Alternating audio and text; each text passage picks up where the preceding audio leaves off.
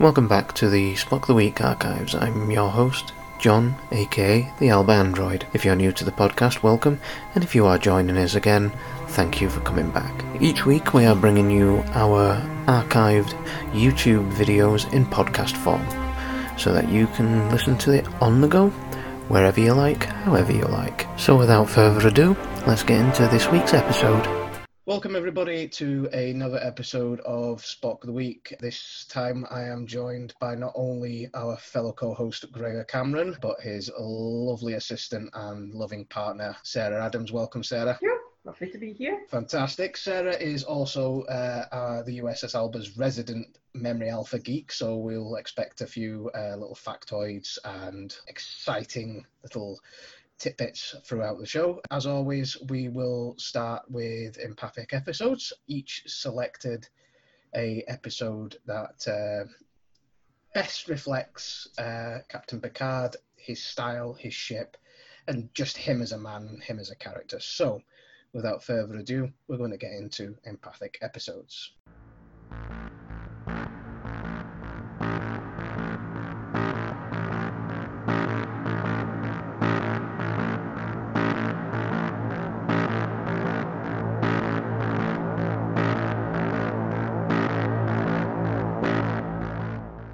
Okay, so uh, Sarah and Gregor, you have both made your choices, and I have made mine. We've all watched each other's. I'm uh, guessing. I'm hoping we've all watched our respective choices. This is the bit where you nod, Sarah. Yep.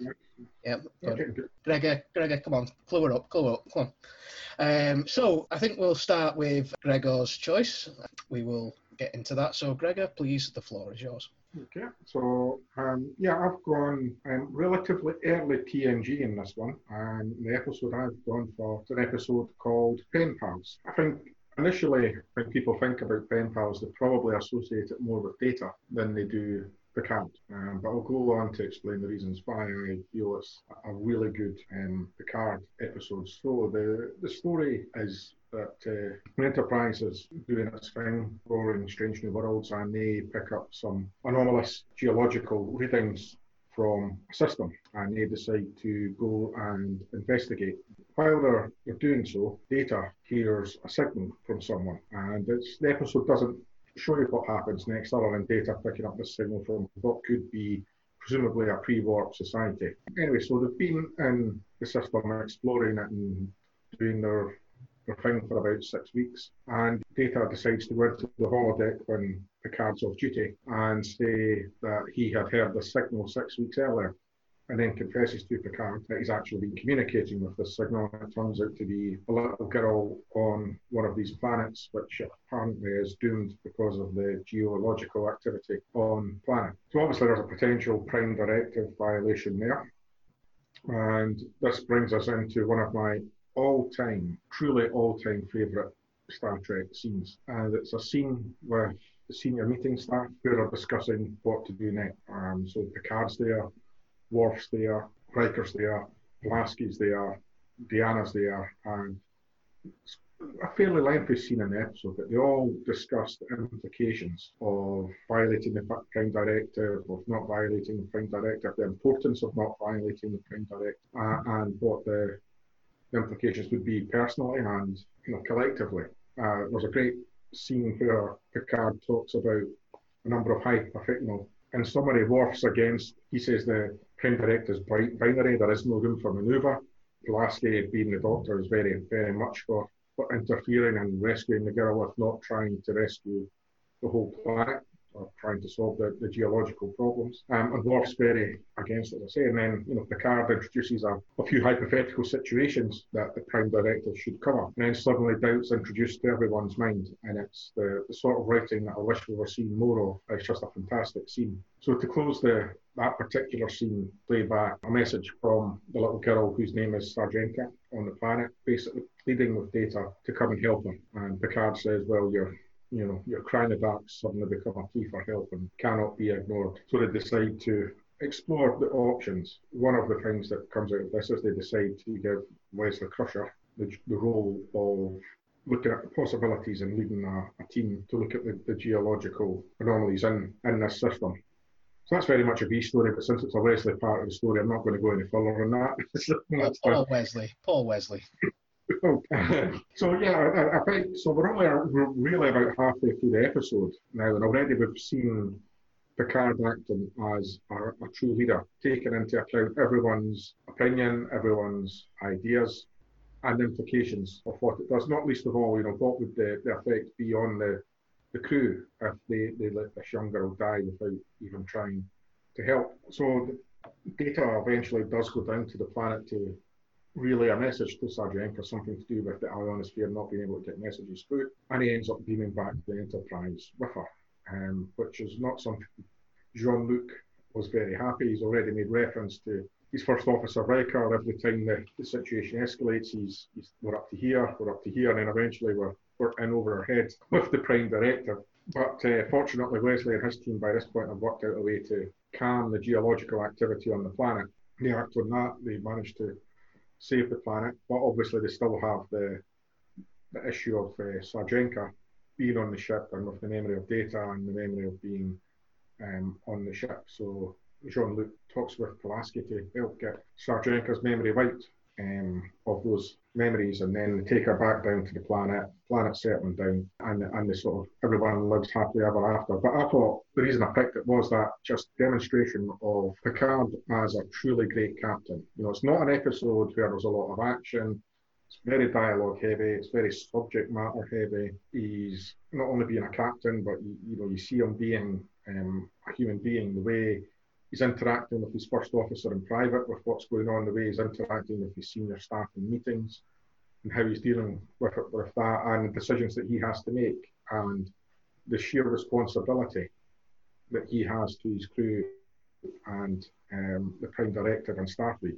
And I just think, from a perspective of watching Patrick Stewart do his stuff, that this, that whole discussion around the Prime Directive absolutely nails on the head everything that that Star Trek should be about. I think that uh, was definitely a good choice. I mean, I I thoroughly thoroughly enjoyed watching it. I did like that the um, the two stories that were playing alongside each other and interrelated. Um, both of them had elements of Jean-Luc Picard in them. Where with Wesley, he was taking on his first command as, as the leader of this scientific research group, and when he was speaking to Riker, basically Riker said, "What this is what Picard does." You know, have you ever seen anybody doubt him? Have you, you know?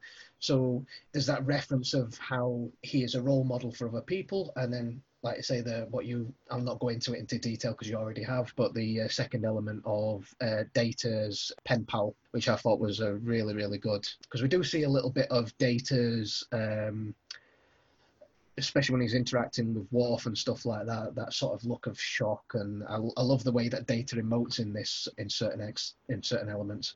Uh, Sarah, your thoughts on this particular one? I really love this story. I mean, basically, this is Data having a bit of fun for a change, isn't it? Rather than being completely android, he's basically hammering around on a CB radio and seeing what's out there. You know, he's he's, he's, he's scanning this frequency, isn't he? Looking looking for the anomalies, and then has a conversation with Worf and he says, Could you pick up other stuff? And he starts to kind of tinker around with it, which is something more playful for, for Data. And also the bit where Worf trips over his tools and the, the kind of look there when he goes back, he's like, hmm. um, I, I did enjoy that bit. I actually found the Wesley storyline really annoying, to admit, because it's a bit eh, dearie me. But there was one fun little factoid for you, which you may have both missed. But when Wesley goes to seek some advice from Riker the second time around, so he goes into 10 forward to find him, and Riker's basically flirting away with some lovely lady who doesn't get it lucky that night, he actually performs the Riker maneuver. So as Wesley goes oh, to sit down in the okay. chair, he does the Riker maneuver, which for those who don't know is putting the leg over the back of the chair to sit down rather than the normal way of doing things. I'm going to have um, to go back and watch that because I definitely did miss that. I don't know whether that was some kind of he's trying to emulate Riker because he wants to be like Riker, or if this was some kind of little skit that they had off the, you know, behind the scenes between Wil Wheaton and, and Jonathan Frakes. But I did think it was rather. That wasn't how we have shown that he's becoming more authority and more presence. Could could be. More command could presence. Be. And I did like Riker's little line of "You've got to ask yourself, what would Picard do?" Yeah. Which is a great. Anybody, any any kind of in any kind of Maya, just think to yourself, what would Picard do? That's got to be your mantra, really, hasn't it? Um, it's, it's one hell of a mantra to live by. yeah. And I also like the fact that when Data comes to see Picard, so he comes straight into the. He's in the holodeck, isn't he? 'Cause he's, he's on his on his horse. Yeah, so he knows straight up there's something really bad if he's come to interrupt his uh, entertainment time. But it's the fact that he calls for the meeting in his own quarters. They don't go to his, you know, he has that conference room where they usually have big discussions. He actually goes to his private quarters. So this is a little bit like, okay, one of my staff who I value very much and is also a friend has made a really, really big doo doo here. And I need to sort it out off the record. So we're not going to do this kind of, you know, authoritative delay. We're going to actually just go, just right, kids, let's get together in, in the bedroom and figure out what we can do about this. That's that's interesting. And I also thought that Pulaski's change in attitude towards data was very interesting because Worf stands against it. It's kind of like, nope, it's prime directive, absolutely. It's just not happening. And Pulowski, you know, she even challenges Worf because there's that moment where Picard steps in about the about to have some kind of a, a ball, uh, bar brawl rather, um, because she says it's almost cowardly, and you can see Worf just like the word cowardly, and Picard's like, whoa, wait a minute, wait a minute, wait a minute. So it was interesting because Pulaski'd always seen Data as just a machine, and Mhm. now she sees him as a more of a human figure and stands with him.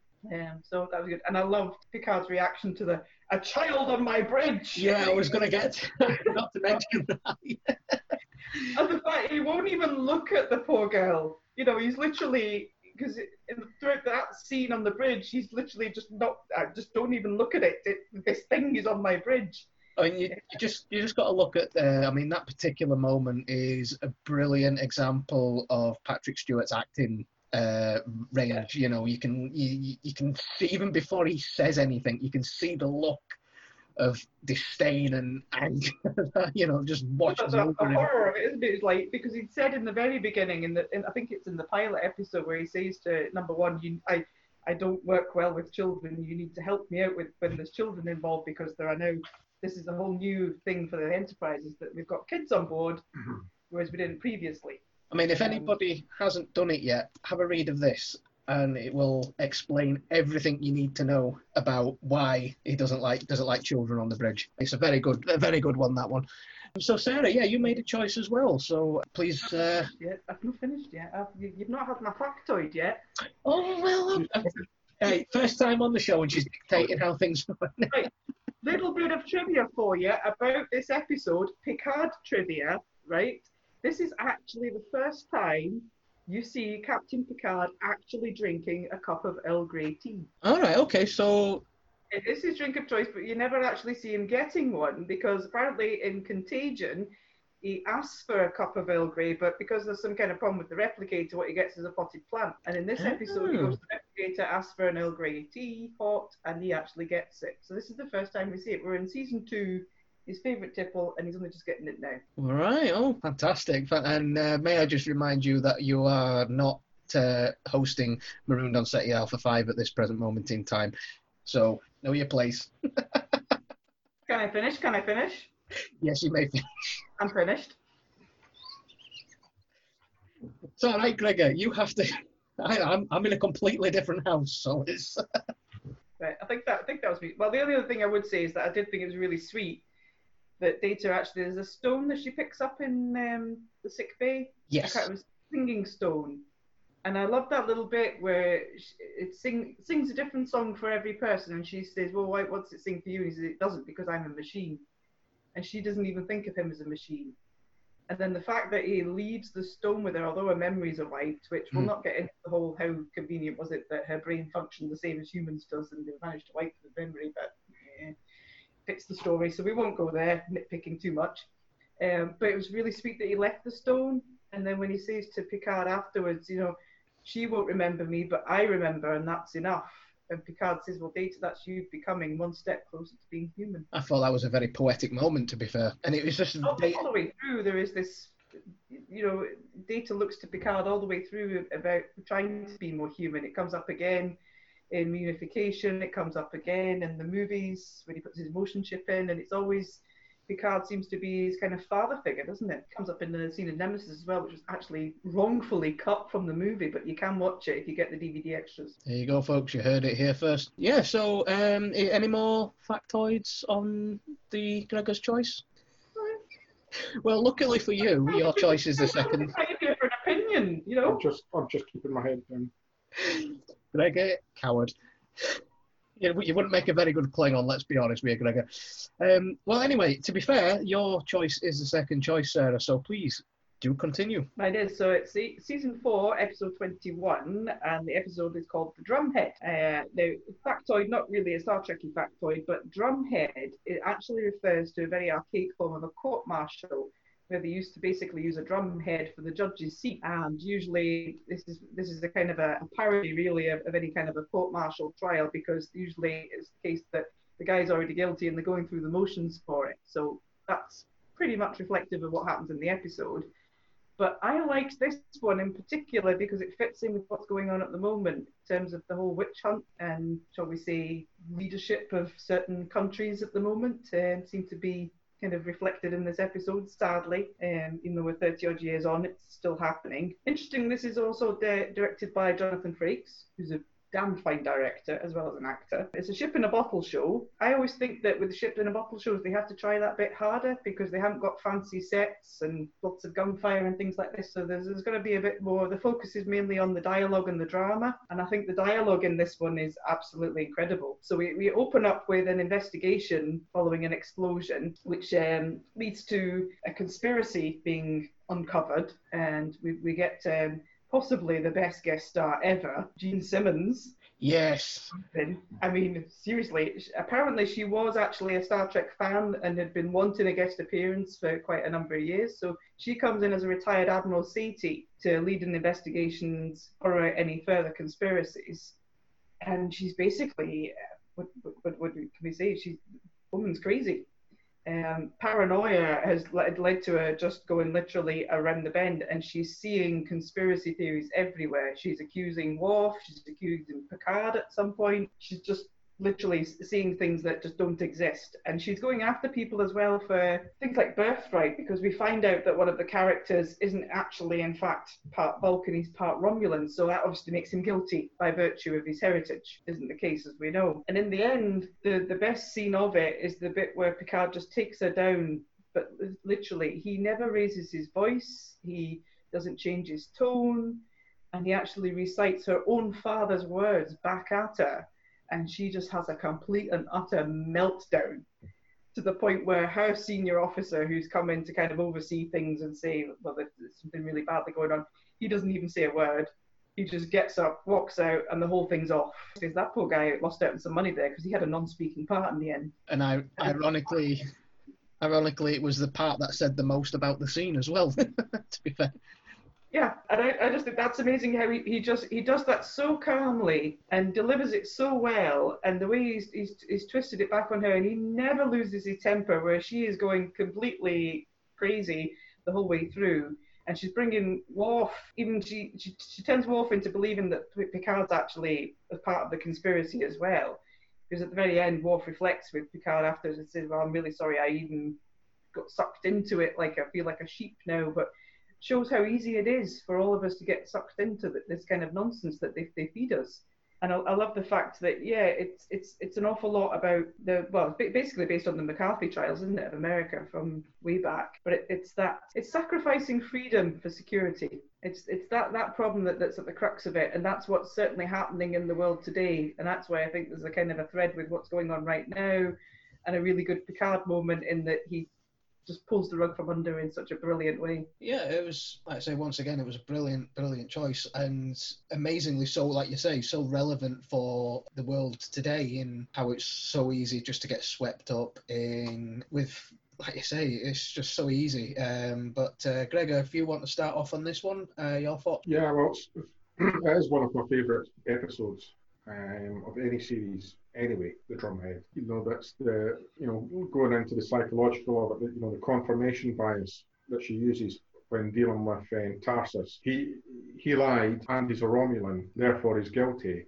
Mm-hmm. And then she uses Worf's prejudice towards Romulans to uh, get him on, on her side as well. And he very enthusiastically plays the role in the investigation that she wants him to to play and whereas Picard's going through it very logically, you know, only making decisions based on the evidence that's in front of him. That, you know, when eventually get into the warp core and they find out that it was micro cracks in, in the metal, that it was an accident, therefore the fact that the, the Klingon botanist that was on board, I think he was a botanist, wasn't he? Senior biologist. Senior biologist, xenobiologist, yeah. So while he was actually spying, he wasn't guilty of the crime that they initially um, thought he was. So it was, you know, Picard using, you know, not using confirmation bias to link facts together, whereas she does, and that's this, you know, big difference between the process he's going through in the episode and the process that uh, Admiral Satie is going through in the episode as well, and sort of taking the emotion out of it.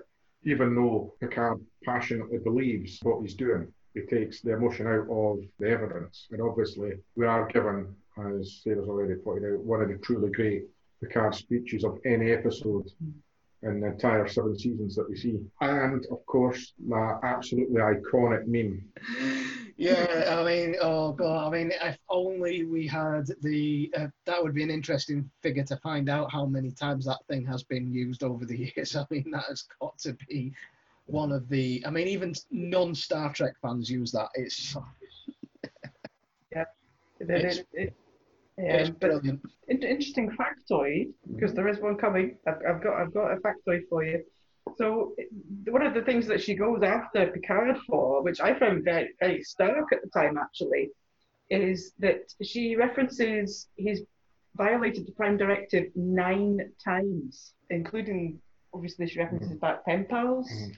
She references obviously Borg assimilation as well, but nine violations of the Prime Directive. That seems like rather a lot. And he does go on to do it even more times than that, but you'd think that something like the Prime Directive, which is like you're literally your General Order 1, it's the starship captain's equivalent of the Hippocratic Oath. And even at one point, Kirk says that a starship captain most solemn oath is that he will li- give his life or his the life of his crew rather than violate the Prime Directive. Interestingly, though, he's not the only one. I mean, do you know how, how who do you think actually violated the Prime Directive more times? Um, I was going to say I was going to go out on Janeway. It's actually not. Oh, you're going to say Sisko, aren't you? No, Sisko was the least. Oh, okay. You, you might think, certainly in Pale Moonlight, that was a really massive violation. No spoilers, but there is a violation of the Prime Directive, big style. No, I think on the tally, it was actually Kirk and it, it depends on whether we're talking about having bent it or having done it with the best intentions, but they were about level pegging actually. Yeah, but Picard had 170 odd episodes, and Kirk had less than half that. Fair enough. Archer gets off with it because there was no prime directive. So. So in that case, then, then Kirk's the winner on that one because the clickers, you know, if you look at it relatively speaking, you just said over a longer period of time, over a shorter period of time. But maybe Kirk cleaned up his act later on and went went for it, you know. Um, well, there, there is a lot of episodes in the original series where starship, other starship captains have gone rogue on a planet. Yeah. And they've turned it into the Roman Empire or the Nazis or gangsters or. Interestingly, though, even if you just go up as far up as Starfleet, though, I mean, insurrection is based pretty much on the premise of Starfleet violating their own prime directive. Well, and you know this. Uh, I mean, this is a debate we can get into later on, and we we will. So I'll move nicely on. The for me, that episode was rather compelling. You see a lot of a lot of Picard come out in this one, like you say, with the speeches. I mean, I agree with that being the, one of the best speeches that he gave when he recited uh, Satie's own father's words back to him. Uh, I mean, a close second has to be the the line in First Contact, where we see you know some real emotion from Picard in that one. But but yeah, I agree with you on that one. For me, it was the whole. You seen how he, he he could tell from the start that he was he was like something's not quite right here something's not quite right and he was a man of his you know he, he followed it through he never got swept up in it like everybody else did we also see him eat a little bit of humble pie not a huge slice, but a little bit because he was calling out Satie on the use of a betazoid in the you know in the interrogations, and she quite you know very quickly spun that round and said, "Well, you've got a betazoid as a counselor." I said, "Well, yes. Yeah. Does she is she involved in meetings? Is she involved in decision making? Yeah." do you consult with her? Yeah, but not in a. And I went, mm, okay, maybe I have to change my ways on that one. And like I say, it's a very small bit, but it's it's a little just a little dig, uh, and but you see how he handles that, and he handles it really well. The thing for me with it is, like I say, is how it re- you know really sort of stands its ground as a as a standalone episode and an episode today. You could watch that, like you say, today, and you could see how you know uh, you can interpret it in a way that's relevant to today. Also, I like I like to see I'm, I'm, I'm liking the bit with Worf because every now and again, a couple of times during the episode, you see him like you know his it's like the dog on the end of a leash, you know. He's like he wants to go after, you know. you know, you just see him getting angry at the the Romulan references for his father. You know, the fact that um, the xenobiologist was a spy. You know, dishonourable stuff like that. Um, you do see a little bit of that, and it's not too much Worf, but it's just enough to remind you of who he is because I think he does get sort of put to one side a lot in, in TNG. You know, it's like he's a Klingon for God's sake, you know, and he's sat, you know. Uh, but definitely, definitely enjoyed that episode and a very, very good choice. I mean, to be fair, I mean, everything you guys have said already, I, I could repeat and I agree with you completely on that one. So, like I say, that's why I'm not too um, commentive on this one, but uh, bringing me nicely onto the third episode. So yeah, so um, our third choice, uh, my third choice is Chain of Command, which is a two-part episode. Um, uh, basically, the I'll keep it as brief as possible because with it being a two-part episode. So basically, the uh, Enterprise uh, meets up with Fellowship, which I think is the Cairo, I believe, off the top of my head.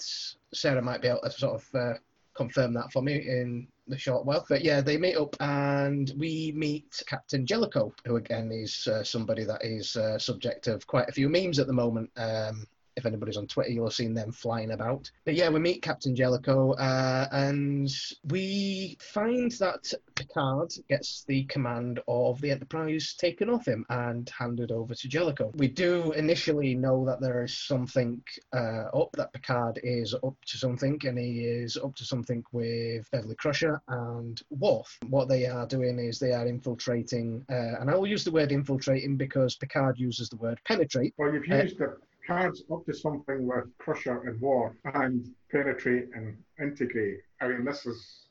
Yeah, am I going to have to do a third take on this? No, just leave that in there. Oh, matron. Oh, matron. Behave yourself, boy. They're on this covert mission uh, to basically find and destroy a weapon, um, some form of biological weapon, the name, the type of which escapes me just at this moment radiation. And whilst this is going off, the crew of the Enterprise have no knowledge of this. So Riker has no knowledge, Data has no knowledge. Nobody has no knowledge of what uh, Picard is involved with. So Jellicoe has taken over the Enterprise because he's going to uh, negotiate with the Cardassians over rumours that they are massing forces on the border with the Federation. And that doesn't particularly go well because the secret mission that Picard Beverly and Worf are all on is indeed a trap engineered by the Cardassians to capture Jean-Luc Picard in the misguided belief that he has the defense plans for a particular planet that the Cardassians want to invade. And it's at that point we get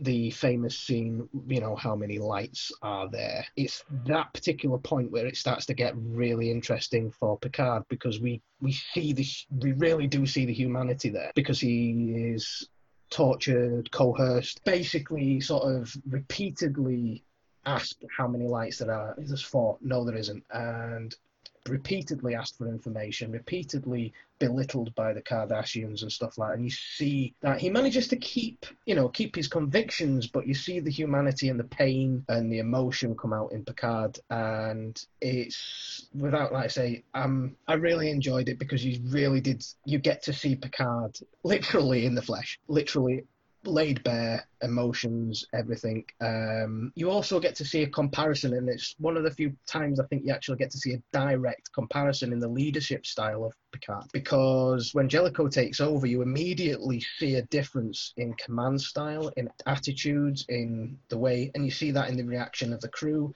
of Riker, of uh, Deanna Troi and you get to see that, and as a as a as you watch it, you think. "Oh, this doesn't feel right, and you, you feel uneasy with the crew, and that's why I like like you know like the uh, like this particular episode. Sarah probably has a little bit more factual information on this than I do, and I've deliberately done that because, like I say, you are the master of memory alpha for our for our crew, so I'm sure you'll you'll pick up on a few interesting points there. So what I forgot to mention was that while while they were on the planet, they they were sort of infiltrating this uh, facility and they discover that it was indeed a trap. Beverly and Worf do indeed get out. Picard is captured, uh, as I mentioned, and it's it's really good. I mean, the acting talent in there is brilliant. I'm probably not doing this thing justice, but I really enjoyed it. So I'm going to pass over to Sarah and let you sort of take up the technical elements of this and your opinions on my choice. Okay, well, I'll go with the question for both of you, and, and I hope when Jellicoe takes over, so he actually gets drafted in to take over. So Picard's sent on this secret, top secret mission, Mhm. and Jellicoe comes in as command, which I've got a little bit of a problem with because I'm surprised that they couldn't just promote Riker because he's a good negotiator. So, but that's that's an aside. Um, so anyway, Jellicoe comes in. First, one of the first things he says, "Get rid of the fish." Now he's referring to the pet fish in Picard's ready room. Yes. What is the name of the fish? Livingston. Well done. Brownie points for Gregor. Sure. It's called Livingston. Yeah. The fish does actually come back afterwards. They, they didn't get rid of it altogether. It, it gets resurrected. And just as a, a just as a real a real life bit of um, trivia for you, Livingston the fish actually has a Twitter handle. Yeah. Okay. I follow him on Twitter. Yeah, he posts some quite amusing stuff every now and again. But there you go. Gregor may remember this one, but actually we were at the 50th anniversary convention in Las Vegas for Star Trek and we were actually in a room where they were voting the top 10 Star Trek episodes of all time, and this one was voted seventh. I would have voted it number one, to be fair, but uh, well, yes, yes. one was on the Edge Forever, and it, it did have uh, some of the other ones that were involved. There was the Magnificent Ferengi, um, And I'm a darkly. In a Mirror Darkly was there, City on the Edge of Forever, Amok Time. It was up against some pretty top class episodes, I'm afraid. Yeah, I, I can't, I can't argue with that. It's done well to get seven. Um, but I also wonder another question for you. There, there is a, a very strong reference in the How Many Lights Are There to a very dystopian novel produced by an English writer some years ago. Does anybody know what that link is? Mm. I'm going to guess by the silence, no. It's also a little bit relevant as well. It's, it's actually George Orwell's 1984.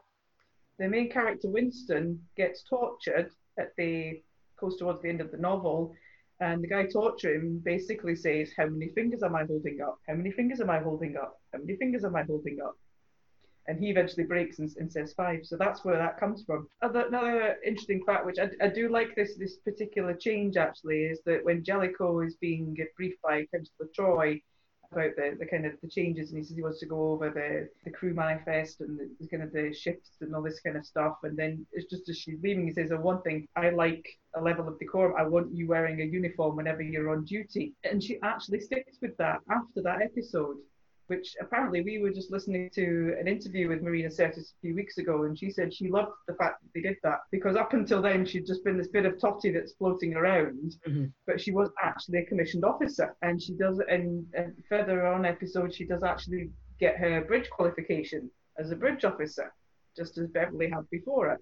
So the fact that she changes into uniform actually just brings home to people that no, actually I am a member of Starfleet. I'm not just this slower lady who bounces around in ship on and says nice things about people's feelings. That's your your factoid things. Um, other than that, just an interesting fact is that the chap who played now Greg will keep me right. The chap who plays the Gul who's torturing Picard, Yes. the actor is called David Warner. David Warner is a Shakespearean actor who'd actually played with Patrick Stewart previously, and they both actually played characters in Christmas Carol. You definitely get that, that vibe in the scenes, and you, you get that sort of the because there's that mutual respect as actors off screen. You get that conveyed in the sort of the dynamic between the two of them on screen as well. I just personally, I just love his voice. I think he, you know, he's got such a lovely voice.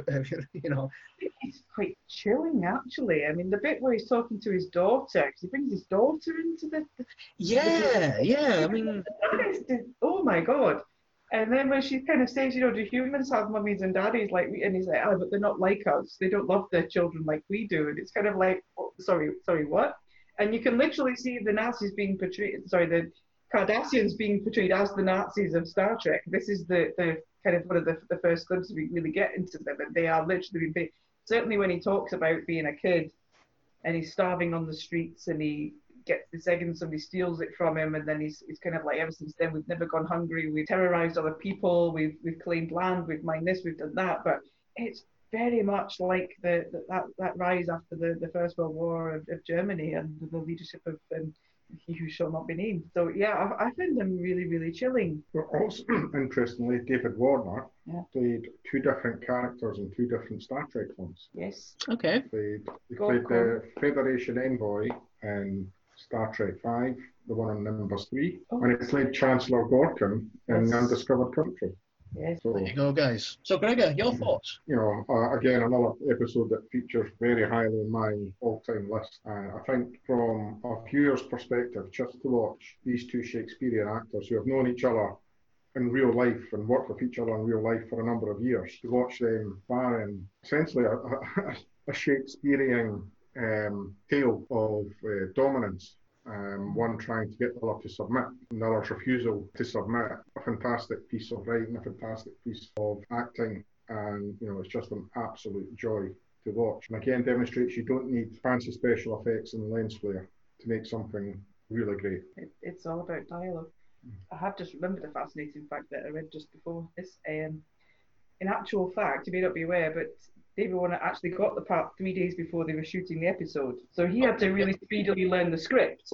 Now, part of the way he did it was by having cue cards placed on set to help him out, which actually really lended itself really well to the scene because what he's actually doing is this this whole dehumanizing Picard is where he's like, you don't have clothes, you don't have a name anymore.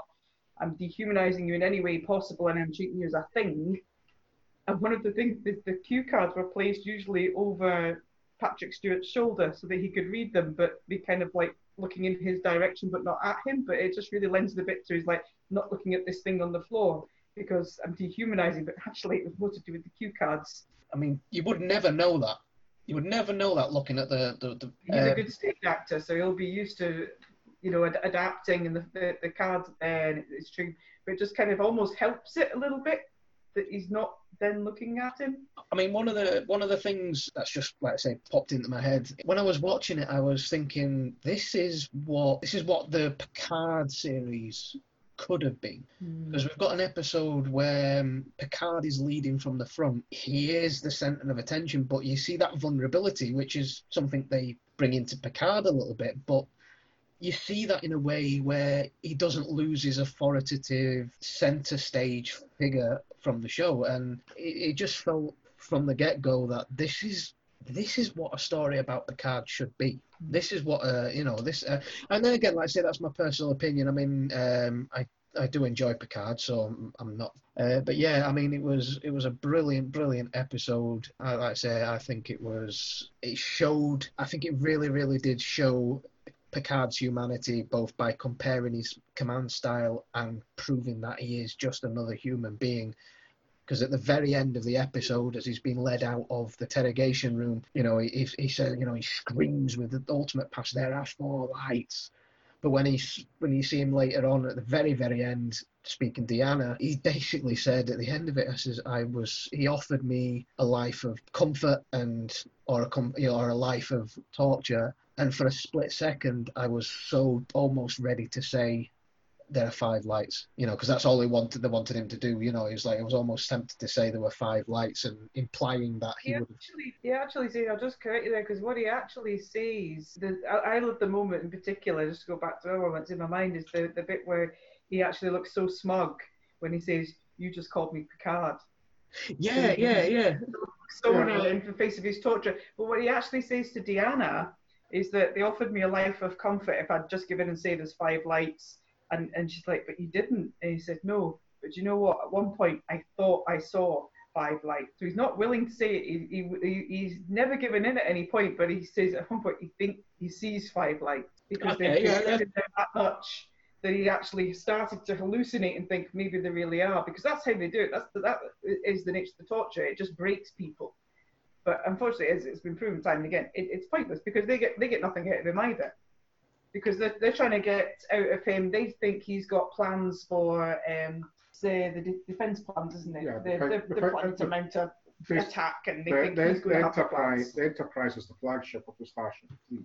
Mm. So they think if they can get information out of Picard when they do invade Federation space, they'll, they'll have a tactical advantage due to the information that they would have gained from him. Mhm. And, and I think actually the, the scene that you're referring to when he says he calls him Picard, I think that's a fantastic scene at the end, where essentially the Cardassian master plan has failed, and they're going to have to return Picard to Starfleet. Um, but the David Warnock character, his pride gets the better of him, Mhm. and while the guards are coming to, to get Picard to take him to a shuttle to return him to Starfleet, he's still determined to get him to say there are five lights, and that you know that of wit still going on. You know, there's no advantage anymore to get him to say there are five lights. They're not, you know, we're not going to get anything out of it other than he's broken them and he fails to break them. I say it was the, uh, uh, the emotion, just pure and quintessential Patrick Stewart right there. Um, and I think that was, for me at least. Um, do we have any last a moment though. There's a there's a moment where we were in, in Vegas. Brilliant, by the way. Um, I can't remember if it was the first or the second time we were there, but they basically in the foyer area they're they're replaying clips of Star Trek episodes, and it's just on a loop. And they they had that one up, and there was a little crowd gathered around. And it's come to the bit at the very end where he's going to be dragged away, and he, he goes to yell out there, there, there are four lights, and everybody in the crowd just starts, yes, yes, you tell him.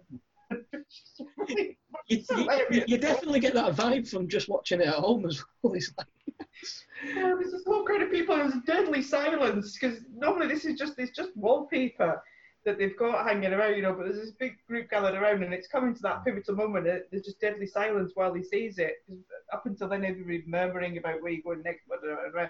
And then he sees that deadly silence. And then just this big eruption of cheer, and it, it was it was fantastic. And it, it's great that it has such meaning to people as well. when I was trying to pick an episode, I mean, when you pick, I mean, when you pick an episode of TNG uh, about Picard, it's a difficult one to pick because there are so many choices you could pick from. I mean, it's a case of everybody has a different thing they take away from the characters, so everybody would pick a different one. So I was a bit of a loose end as to what episode I was going to pick, and I had a few shortlisted, but I used Twitter and put out you know, let's have a, you know, what's your best episode? What would you recommend? And this particular episode was uh, picked uh, or suggested by Dan Decker. So I have to say thank you for making that suggestion because that is the one that I went with. I'm glad that I did. Uh, because it's been a long time since I've seen that episode. Definitely credit where's credit's due. It wasn't my original choice, it was one of the choices, but it was the one I went with. And like I say, it came from Dan Decker. So thank you very much, Dan.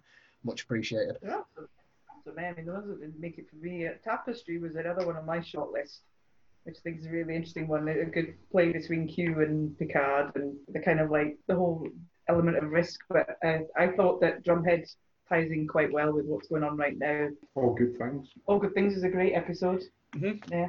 Again, Q, Q's in with that one, but uh, yeah, I think the three that we've got here are all quite relevant to what's happening in the here and now. Funny you should mention all good things because uh, I do have the sh- the shit behind me. The Louis Pasteur, Yes, somewhere, but it's in there. Yeah, that was the one Crusher was captain of. Um, but yeah, it's any honourable mentions other than the ones. Uh, so we've uh, got all good things and a few others. Any other honourable mentions, Greta? You usually have a few for I think it's one of the ones. Best of both worlds is obviously big Picard episode. I think that's more of a Riker episode actually, because yeah, the Picard becomes Borg, um, but it's it's really how Riker and um, Shelby, it's, it's it's how they cope without the the figurehead. Really, I mm. thought that on on my shortlist was also I, Borg, because that one was a fascinating study in Picard's being a Borg, and I love the the the, the scene between him and Hugh. So Picard, he's had nothing to do with, the, with this Borg they've rescued up until this point, and then he interviews him as Locutus, and he's, he says, "This shit will be assimilated. Jodie will be assimilated," and it's when Hugh says, "I don't want that," and that moment where Picard's like, "Right, no, actually, he's not a Borg," and there's this huge turnaround, and even Guinan, who's obviously her entire homeworld's been assimilated by the Borg, she turns around on, on that one as well. I, I, I really enjoyed that one, but there was um, uh, uh, there's just that scene at the end of Drunk. There's a few. Gambit, Yes. big Picard one. Um, Yeah. Family's a big Picard one. Sarek. Unification. Unification. Yeah. Unification's a huge one. That's that's a lovely scene between Spock and Data talking about Picard there. And, yeah. Captain's Holiday. That's a good fun one. That is a good fun one. Qpid. This, You this could is a good, uh, a good example of how, like I say, that you could just you could reel off so many episodes. Uh, Uh, there's, just there's just, just so many. He's, he's, he's been such a an, an amazing fi- amazing figure. Yeah, but, uh, great role model. What would Picard do? So, ladies and gentlemen, uh, that brings us to the uh, to the end of part one, our empathic episodes, and so we're going to move on now to our next segment, which is Fire at Will. Uh, so we'll be back uh, in part two. Uh, please join us there. We're going to take a tea break with my lovely USS Alba mug, which is available from your quartermaster store. Oh, shameless plug. Why not?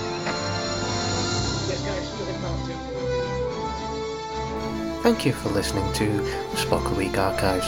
Please consider subscribing to the podcast on the catcher that you're listening to. And also, if you wish to support our work, you can do so at our Patreon site, www.patreon.com forward slash Spock. Part two of this episode will be with you next week, so please join us again, and thank you for listening.